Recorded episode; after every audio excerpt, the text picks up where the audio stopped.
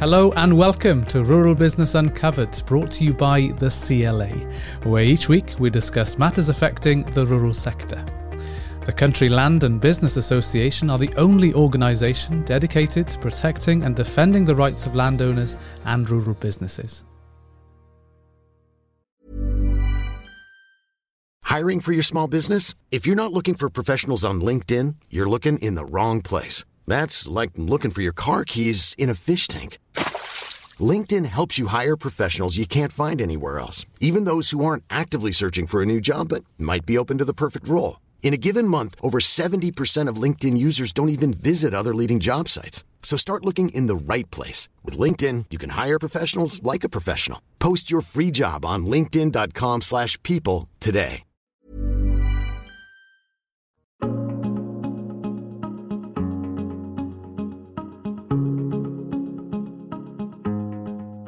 With around 150,000 miles of public footpaths, Great Britain has always been a haven for those seeking to explore all corners of our beautiful countryside. From the rugged cliffs of Cornwall and the stunning Yorkshire moors to the spectacular coastline of West Wales and the peaceful Norfolk Broads. 2020 saw renewed interest in the great outdoors by members of the public, such interest fueled by repeated lockdowns, social distancing, and good weather. But this influx of visitors to the countryside has been a double edged sword for many rural communities. Today, we hear from CLA member Phil Rowbottom on how he manages the rights of way across his farm and also his experience of the pandemic and its impact on public access. And Sophie Dwerryhouse, National Access Advisor for the CLA, uh, also joins us to give an insight into the management responsibilities of landowners and farmers where rights of way are concerned, and also the CLA's campaign for the countryside code to be taught in schools. Well, welcome, Sophie and Phil. Brilliant to have you both uh, on the podcast. And I thought we'd start just by um, having an opportunity to get to know both of you a little bit better. And Sophie, if I can turn to you first, tell us a bit about your background and your work with the CLA. Thank you, Aled. Yes, so I'm in the legal team at the CLA and I'm the National Access Advisor. So I'm responsible for advice to members and policy work uh, relating to public access, both in England and Wales. And from your introduction, you can imagine it's been a very busy sort of past 12 months. I, am sure it has, with a lot of uh, inquiries and queries and questions from members, uh, no doubt. And one of those members is Phil Rowbottom. Phil, um, tell us about your farm and, and your background. Uh, morning, Alan. Yes, uh, small farm outside Wakefield, a bit over 300 acres. I'm third generation. Uh, we have a public bridleway which splits the farm in two. Most of the time, it's very well used. But this year, we've had some access problems, definitely. And tell us a bit more about, about the farm. You're saying you're a third generation of the family to, to farm at Mount Farm. Yep. Um, tell us a bit more about the, the arable operations you've got there. We grow wheat, we grow oilseed rape, and um, we keep it fairly simple. Um, I had to I moved the style of rotation and farming 15 years ago due to a, a, diversification project that we did, and I just tried to keep it as simple as I could on the farm, um, with no livestock, which which certainly helps with footpaths. Yeah, and I'm sure we'll pick up on some of those points in, in, in a bit because we have heard of, of incidences of dog attacks on livestock um, the, over the, the lockdown periods and coming up to the lambing period. That's, a, of course, a concern to many livestock farmers. Um, Sophie, if I can come back to you, as I mentioned right at the very beginning, Great Britain is home to around 150,000 miles of public footpaths. Many of these cross properties owned by landowners and farmers, uh, such as Phil, throughout England and Wales. Uh, can you tell us? What are their management responsibilities and what do they need to know when? Absolutely, yeah. So, of course, members of the public have a legal right to use public rights of way and uh, open access land, but landowners are responsible for keeping those public rights of way clear of any overhanging vegetation and obstructions. They're also responsible for the furniture on the rights of way, so the stiles and gates and so on. The Highway Authority are responsible for the surface, and their duties also include erecting and maintaining signposts where a right of way leaves a metalled road or and waymarking those rights of way.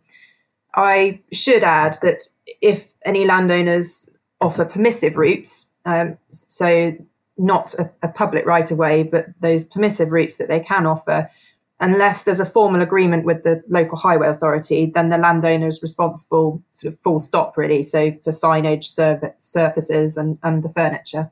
As far as when it applies, sort of throughout, it doesn't change through the year or anything like that. And do, do, farmers and landowners have any financial support to assist in the in the maintenance work that they have to do? Uh, so there's quite a lot of talk about this, and possibly in the future through the new environmental land scheme uh, management scheme. But at the moment, there's a small amount of help as far as with the furniture, and so if new furniture is required, they can get up to 25% from of assistance from the local authority. Uh, but that's uh, that's about where the, the line is drawn. And do you think that the responsibilities are, are well understood uh, amongst farmers and landowners, or can there still sometimes occasionally be grey areas and um, some people not, not fully aware of, of what the responsibilities are from time to time? Yes, whilst they've been consistent, there haven't been big changes in this area. I think some local authorities differ with their uh, sort of clarity of advice, and some websites are much easier to um, access that information, or um, landowners will have a, a, some of them will have a very good relationship with their rights of way officer if they've got perhaps several rights of way crossing their farm, and they've uh, they've sort of uh, collaborated over the years. But definitely, I mean, I've certainly been giving quite a bit of advice about maintenance responsibilities and, and who's responsible for what. So we're just trying to spread the word ourselves. Um, and obviously through sort of platforms like this. And how do the management responsibilities change when livestock is involved? so there's no doubt the presence of um, the public in fields where rights of way cross it gives sort of increased risks and problems and we're often consulted on issues relating to dogs and, and livestock worrying and trespass but farmers and landowners who have livestock grazing where there are public rights of way crossing the fields could be liable for both civil and criminal proceedings if a member of the public is injured or worse. So we've been doing quite a lot of work on this. And the onus is on the farmers to reduce risks. So they should refer to the Health and Safety Executive Sheet 17, which is an advice sheet about cattle and, and public access. Um, but I suppose that the, the, simple answer is if you do not need to uh, keep livestock in fields with public rights of way, then then don't. Um, no dairy bulls are allowed in a field with a public right at any time, a public right of way at any time. And you, you could look to fence public rights of way to keep livestock and members of the public separate. Um, which can make farming operations very difficult. Um, and obviously, there's an additional cost involved there, but it is an option. And things more of a simple one is perhaps moving feed and water troughs away from where the public right of way runs through the field. Um, so there, there are different options, and obviously, signage is, is a is a popular um, sort of tool to use at entrances of fields where uh, that's stating what's in there. So perhaps it's cows with calves or, or bulls in fields, and they should be taken down when those uh, the, the livestock's not in there when it's not going to be necessarily an issue. Um, and sort of after all that, there is the option to consider the use of a temporary bypass on an alter- as an alternative route. Um, but that's sort of something that uh, HSE consider the lowest form on their um, hierarchy of control measures. So it's, it, it's definitely, I would refer uh, members to that sheet and have a look through it because I, I don't think there's necessarily enough awareness of it, and it's sort of the benchmark, if you like, for, for the for the safety standards.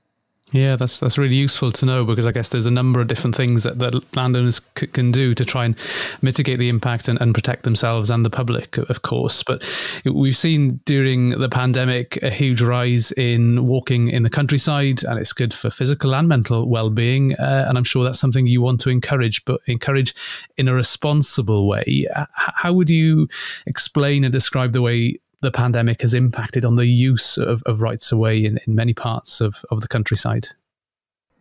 Uh, yeah, absolutely, Aled. We can all sympathise. There is very little else for people to get out and do at the moment, and health and physical well-being is imperative.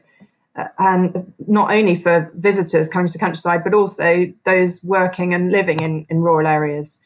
However, the intensified use during this wet winter has resulted in routes quickly becoming far wider than the legal line of the route.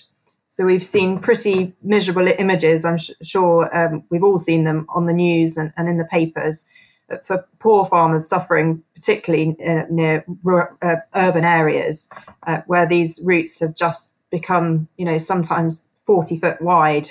Um, so there've been different approaches to to try and manage that, but um, you, you, know more signage and, and and different options. Some some people have fenced the routes or offered alternatives, uh, but it's it's definitely been a an issue that uh, like never before. Yeah, and Phil, if I can bring you in here, you, you mentioned at the beginning that you have a right of way cr- crossing your farm. Have you noticed an increase in the in the use of that right of way? Oh yeah, it's it's been a massive increase in, in foot traffic um, over the last 12 months. Um, and I, yeah, I'm pleased I don't live in a in a tower block. Um, we're very fortunate living out in the countryside, and most of the people, by a long way, appreciate a walk through the through the fields if that's the case. We've always tried to encourage people to keep dogs on a lead. I know I don't have any livestock, which is an issue, but it, it's nice when the dogs are not rampaging through my wheat crop. Yeah. Uh, have you had instances where you've had you know, significant damage to, to, any of your crops on, on the back of, of irresponsible walkers and dog owners? yeah, we get some damage through dogs running around in the crops, um, or people, or kids, or, or whatever it is. And, and we try to encourage people not to do it. But when you go uh, and try to educate the people that it is only a, supposed to be a two meter wide path, or or currently it's about three meters. Sophie mentioned about the conditions. We've been pretty lucky, and they've only widened it to about three meters. Um, but you get occasional people, and it's the minority. I'm sorry. Um, that they, you just get so much verbal abuse back um, sometimes that it does make life quite stressful. And I don't use that word very often, we, it, it is hard working with the public some days. Yeah, because I, I appreciate that you're, you're, trying to run a business alongside and, and, trying to work with the public. Uh, have, have you had um, put signage up on the farm? What type of tools we, have you used to try and educate yeah, the public? We've we've put a couple of new signs up, and I've just had um, so I haven't got them put up yet. The countryside code printed onto a hard board, so that I can put one at each end of the path. Um, but very few people stop and read the sign, which I can see from my kitchen window. Um, one or two. Most people ignore it, uh, even to the point where the dogs are still running wild. As soon as they come off the road, they, they let the dog off the lead. Do, do you occasionally talk, talk to some of the walkers and, and engage I, I, in, a, in conversation? If yeah, if I'm up the yard, if I'm out in the field, you know, on, on the path somehow through the winter, we, we're not doing a lot of physical arable work at the moment, and I do try and stop and talk to a few people. No, you're not supposed to do at the moment. We're supposed to stay two or three meters apart. Um, but most of the people appreciate being out in the countryside, and some people are apologetic for other walkers for not being on the path, and, and they find it offensive as well that, that I'm having to police the path. Of course. And have you noticed an increase in, in dog walkers? Because we hear reports that more and more people have, have bought uh, dogs during lockdown um, and during the pandemic in general, uh, as that's sort of added to the, to the use of the public right away. Yes, there's there's there's people that we've never seen before, but funnily enough, the last couple of months has been some young puppies walking as well. So people have been buying dogs recently. Yeah.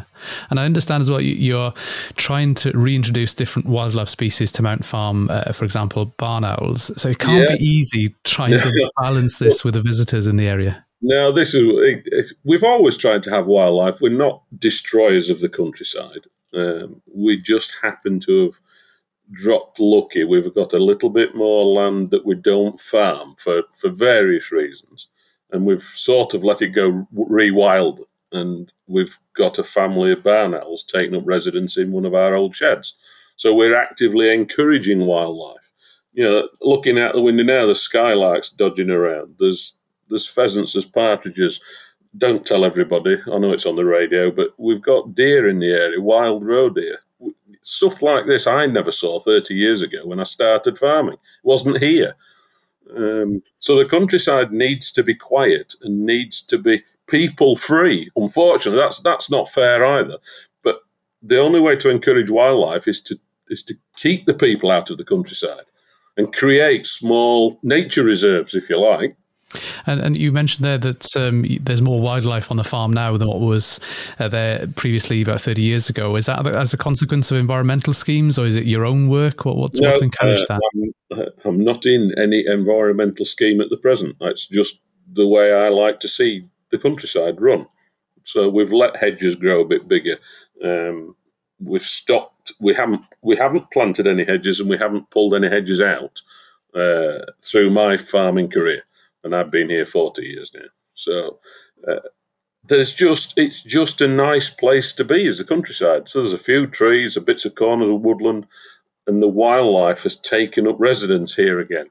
I can see now why, why so many visitors want to walk on your path to Absolutely. enjoy the yeah. wildlife. And I, and I, if, if they will just walk quietly, that's that's not going to happen. But they have to walk quietly into the countryside. It's a quiet, peaceful place at times, and the wildlife needs peace and quiet to exist. So, Sophie, how do we get that message across in a way that's not sort of patronizing and sometimes it can be awkward using the phrase educating the public? It's, it's about encouraging, it's about influencing their behavior. How do we get that message across? Absolutely, and them being prepared and, and you know, for, and appropriately attired and all the rest of it to go out and, and walk Phil's path and and more uh, other routes of, across the countryside. Um, I think, well, education and about the countryside, responsible behaviour, it's really important to the CLA, our members, me personally. Um, you know, we really want people to enjoy the countryside. And that first lockdown saw many new visitors, uh, the majority of whom were responsible, as Phil said, and respectful of rural life um, and, and interested. You know, they'll they'll speak to farmers and, and they do want to sort of find out what they're doing and, and why. But um, the, the, the cracks did start to show when the, the numbers were just um, very high and and, and the, the, countryside was under pressure, if you like. Um, and the sort of issues you were seeing, uh, not not so much because the weather was so good then, we didn't have the issue with these widening muddy paths, but you know, cars abandoned and, and parked so poorly that emergency vehicles couldn't get through. There were fires from barbecues left burning, uh, gates left open, and, and, and lots of trespass. Um, so at, at, that time, we wrote to the Education Secretary, uh, Gavin Williamson, and, and, asked that the countryside code could be taught in schools, and it, because it was it was appearing that almost the whole generation seem to have missed out on on learning about it. So we continue to do an awful lot to promote the countryside code, and, and we're working with Natural England at the moment on the re- refresh of the code. Um, so we hope some some tweaks will be uh, made to that to sort of help and improve understanding of how we behave, and importantly, why um, in the countryside. So it should be, you know, something for everybody. Uh, and what response did you get from government? Do, do you think they are amenable to the idea of, of trying to include the countryside code uh, to be taught in, in, schools? I think that's going to be a, a continuous battle, particularly given um, the issues at the moment and, and how under pressure uh, teachers and, and the education system is. Um, but mm. we'll we'll persevere with that for sure. Uh, Phil, what's your view on that? Do, do you think that would be a good, a good way of trying to educate the next generation of walkers and young people to enjoy the countryside, but do it responsibly? Yeah, I do. I've just written it down. Um, we, I work with a group of farmers up and down the country doing farmer time. It used to be called FaceTime a Farmer. A farmer down in Cambridge has started it up. And I currently um, I was working with a school um, in Oundle for a couple of years, and I've now got a school in Manchester where we do FaceTime or Zoom meetings and we talk to the children about the countryside and farming, what I do. Um, I'm sure they'd prefer to see some little fluffy lambs rather than my big tractor, but, but at the moment we're persevering with growing wheat and tractors. And we tra- so countryside code, I, I hadn't thought of educate trying to bring that into the conversation. But I, I do think that's a good idea, yeah. And we are educating kids again. I'm sure that's a, a, wonderful experience. I'm sure you enjoy the, the, the, FaceTime sessions that you, you have with the schools. Uh, what are the questions you tend to get from children? Because sometimes they can ask some brilliant oh, questions. They can, they can, uh, they can pull you up short, certainly with some questions. um, question: Where do you buy your tractor? Where do you buy the seeds that you grow? And and, and you've got to just say, well, it, it's like being in a supermarket. We ring a person up at a big shop and we talk about tractors or we talk about what seeds we would like to grow and it, and then you we show them the wheat growing. We show them wheat in store. We turn this into flour and then bread for your toast, um, or whether it's a pile of oats for your porridge. So we can talk about how food is produced on farm and show these kids the countryside. They've some of these people have no idea. They've never been out of the city, and it, and it is. And then they go for a walk. When they grow up, maybe they take their new puppy out for a walk, and they've got to learn how the countryside works. Uh, and I'm sure you enjoy that experience as well. So, how many schools are you working with now, Phil? Well, Is it two? Only one. We only do. We're only partnered with one school. I, I, I see. They moved. They moved me up to Manchester. um, so no, it's great talking to the children. It's fabulous way of edu- educating the kids, and and it has dropped off the curriculum as the countryside, and it needs something put him back there. Uh, Sophie, what, what do you think about that initiative? It's it's, it's a good way of, of communicating in, in a in a very informal, relaxed way. I think it's fabulous. Um, what an opportunity and um, sort of a light touch. I, I think I, I, might see if I can join Phil for one of his sessions. It sounds great.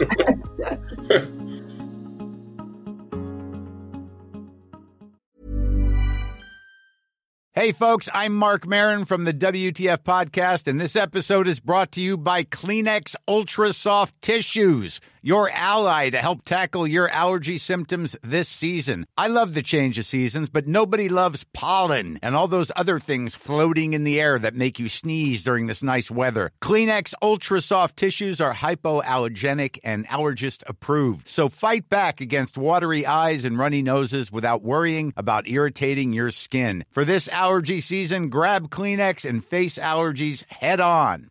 I'm Sandra, and I'm just the professional your small business was looking for. But you didn't hire me because you didn't use LinkedIn jobs. LinkedIn has professionals you can't find anywhere else, including those who aren't actively looking for a new job but might be open to the perfect role, like me. In a given month, over 70% of LinkedIn users don't visit other leading job sites. So if you're not looking on LinkedIn, you'll miss out on great candidates like Sandra. Start hiring professionals like a professional. Post your free job on linkedin.com/people today. The Country Land and Business Association have been safeguarding the interests of landowners and rural businesses since 1907. We lobby government continually on behalf of our members to give them the security and certainty to invest in their land and business. Our in house professional advisory team offers members independent and impartial advice on every aspect of land ownership and rural business management to ensure the positive development of the rural economy.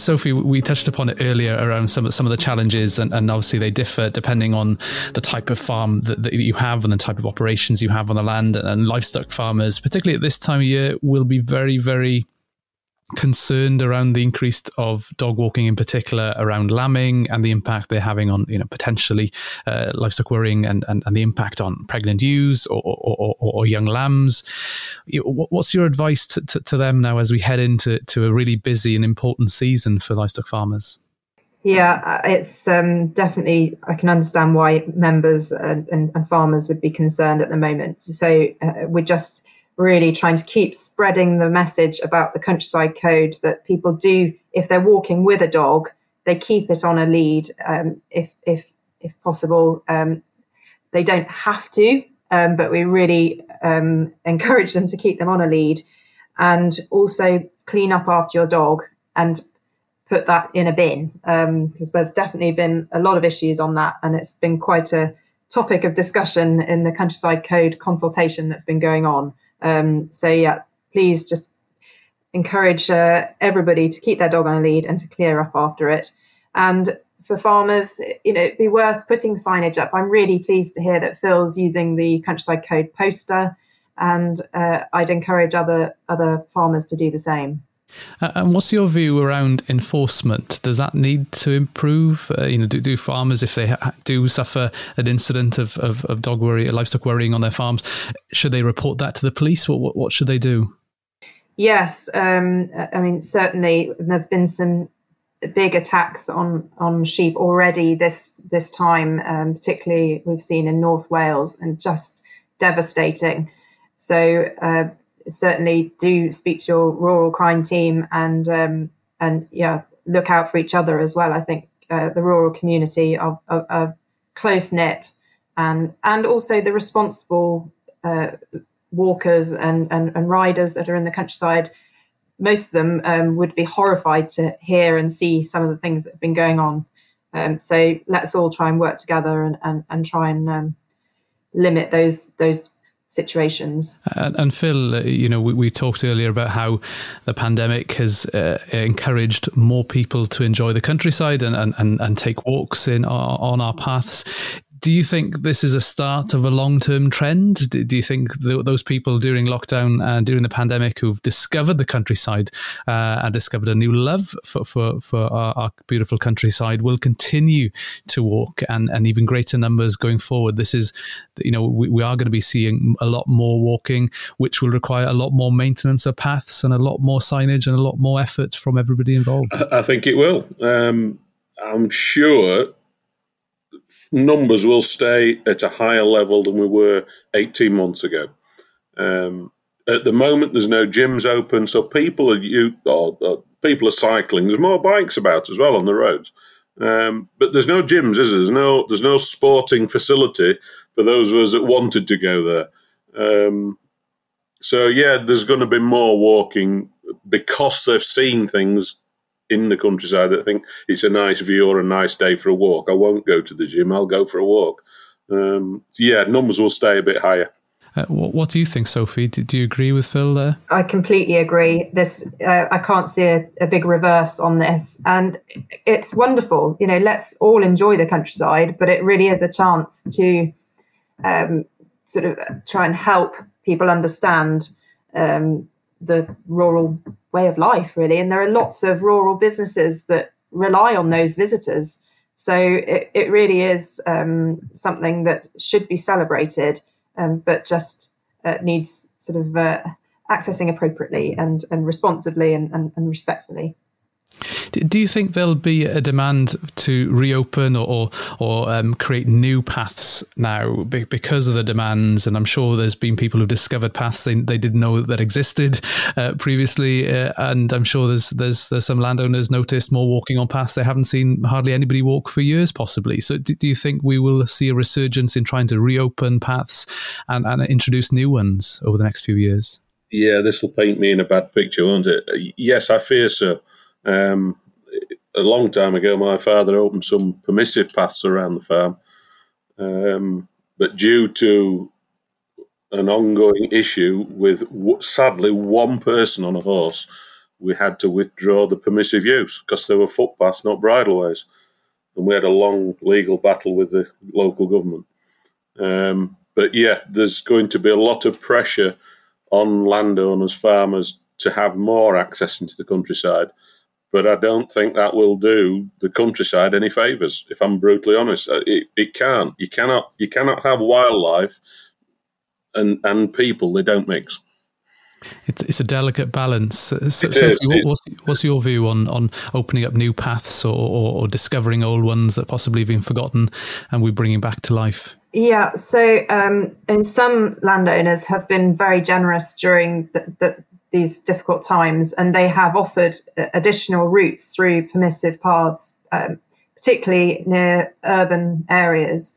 Very aware that there are people that haven't got gardens and and uh, have had a very miserable time. So, and they they're to be commended. Um, we've also seen the um, the situation where ancient rights of way, um, lots of applications for them to be reinstated um, I think you may be sort of inferring to the Rambler's latest campaign, the uh, to Don't Lose Your Way, where they're looking at um, discovering lost paths and, and in course having them uh, in due course having them applied applying to have them added to the definitive map. Um, so there's much talk about that because the cutoff to do that by is January 2026. So there is quite a lot of talk about this. Um, and I think I would just look to reassure uh, landowners that are concerned if they if a proposed route has has come um, up on their land that that's by no means um, means there's a, there's a, certainty that that route will become a permanent right of way um, and to, to get in touch if they've got any queries and, and questions or concerns about that.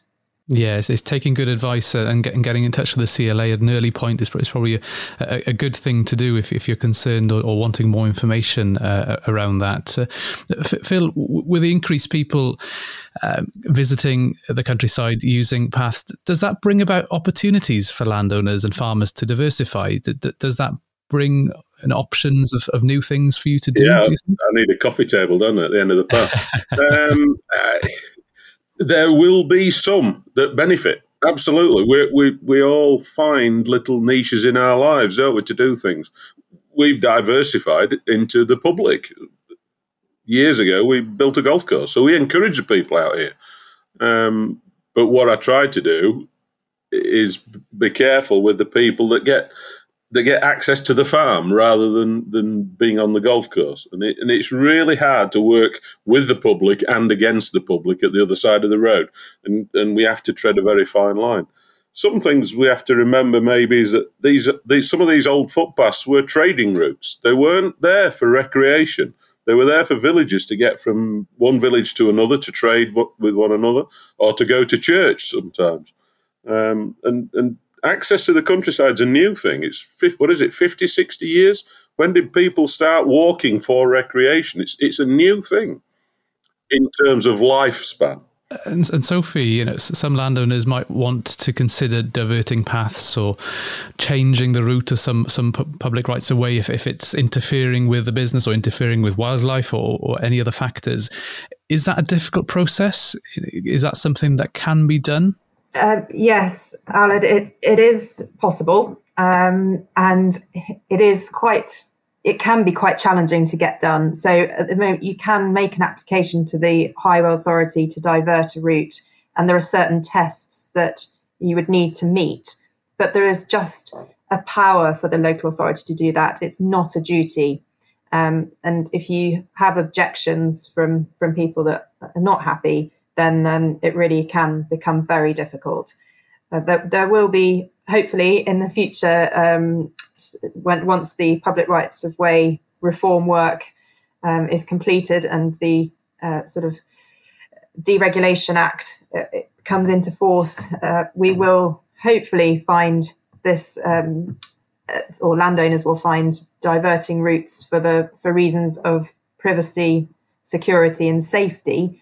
Um, more feasible and, and, and, slightly, I wouldn't, wouldn't like to say easier. Some tests will still need to be met, but um, they will have a right to apply. And um, so this is good news for, for landowners.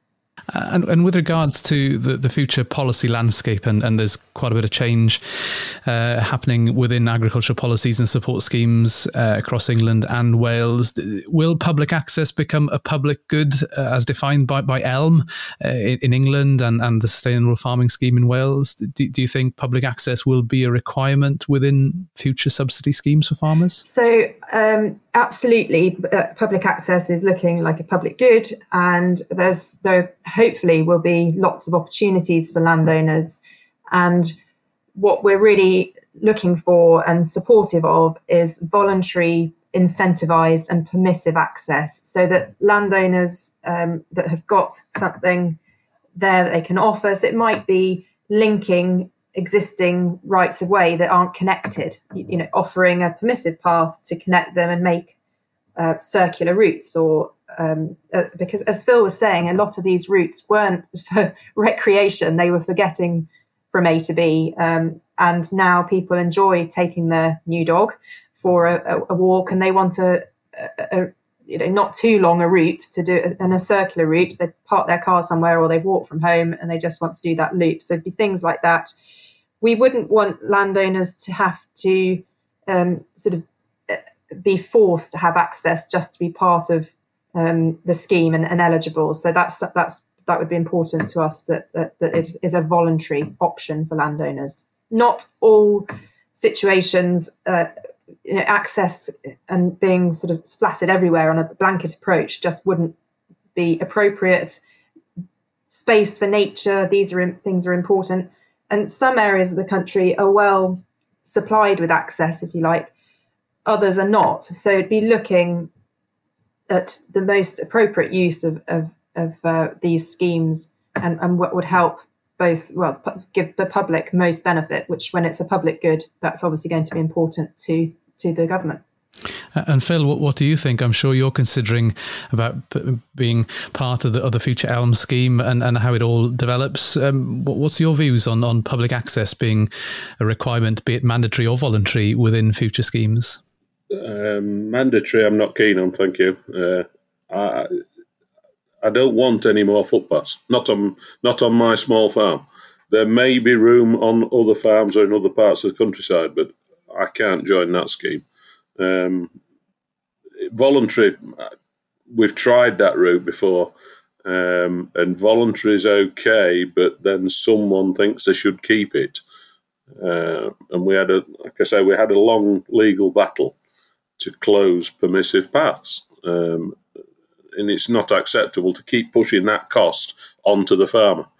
Yeah, and um, I appreciate that that experience was was a challenging one through trying to offer an opportunity and then potentially uh, putting putting yourself in an awkward position in the future. So, so it's being um, being careful about the things you do and, and, and the permissions that you allow people, albeit on a on a temporary basis, that could become a, a long term permanent right. Mm. They have the people if going out into the countryside onto the paths is fine. People have to respect the fact that this is our home.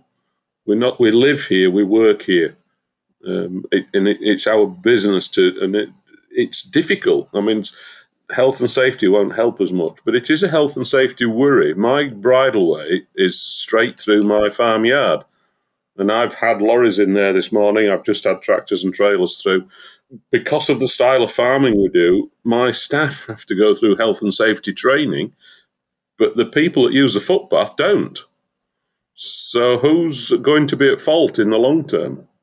Sophie, Phil makes some really, really important points there. And as we draw this podcast to a close, uh, a question to both of you is here is, you know, what would be your key wants of government and the public? How would you summarize some of the key points I think that need to change, say, in the next five to 10 years to make sure that people still can enjoy the countryside, but do it in a way which respects businesses, respects communities, and respects the people who live and work there? Uh, what, what needs to change in your view, Sophie? And then I'll turn to you, Phil. I think widespread knowledge of the countryside code and its contents. Uh, that would be something that can be uh, relatively, dare I say it, easy, but it's it's there. We just need to get it out there um, and, and and make sure more people know about it. And in the longer term, uh, something that's been worked on for a long time, but is getting these uh, public rights of way reform, um, the right to way reform implemented, so that the process of diversions and um, management of the rights of way system would is easier and that we get that 2026 cut off sort of set in stone for, for claims for ancient rights of way that will offer landowners some a degree of certainty. So at the minute, it, you know, they just don't have that. So those would be my my wants, I suppose. And, and what about you, Phil? Uh, countryside code is a good one, yeah. And that, like I said earlier, with my, hadn't thought about it with my farmer time kids. That will be on the agenda, definitely. Um, I want to be. I find it very difficult when the government foisters the public onto the farmers or the country land or the landowners. It's very hard to stomach that. That when they're walking around and potentially damaging our nice countryside. Uh, and it's really hard at the moment in this pandemic problem that we've got. But I, if they're going to keep reopening new old footpaths, bridleways that they find, we should have the reverse. We should have the ability to close down a path that is in the wrong place for the wrong time and, and it's got to work both ways. Well, uh, Phil and Sophie, you both highlighted some really, really important points there uh, around the, the, safe and, and responsible use of public rights of way. And I'm sure this is a topic that's going to be revisited several times over the next few years as, as growing numbers of public uh, are, are, attempted and, of course, attracted to, to our beautiful countryside. Thank you ever so much for joining us on this podcast. It's been brilliant having you. Thank you, Sophie, and thank you, Phil. Thank you. Thank you. If you're not a member of the CLA, you can join today. More information can be found on our website www.cla.org.uk. Thank you for listening, and I hope you can join us again soon.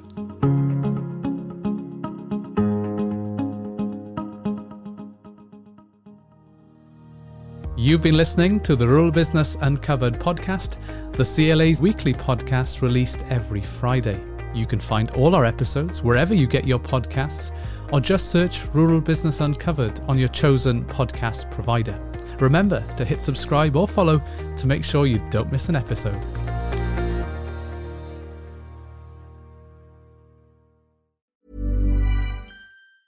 Mom deserves the best, and there's no better place to shop for Mother's Day than Whole Foods Market. They're your destination for unbeatable savings, from premium gifts to show-stopping flowers and irresistible desserts. Start by saving 33% with Prime on all body care and candles. Then get a 15-stem bunch of tulips for just $9.99 each with Prime. Round out Mom's menu with festive rosé, irresistible berry chantilly cake, and more special treats. Come celebrate Mother's Day at Whole Foods Market.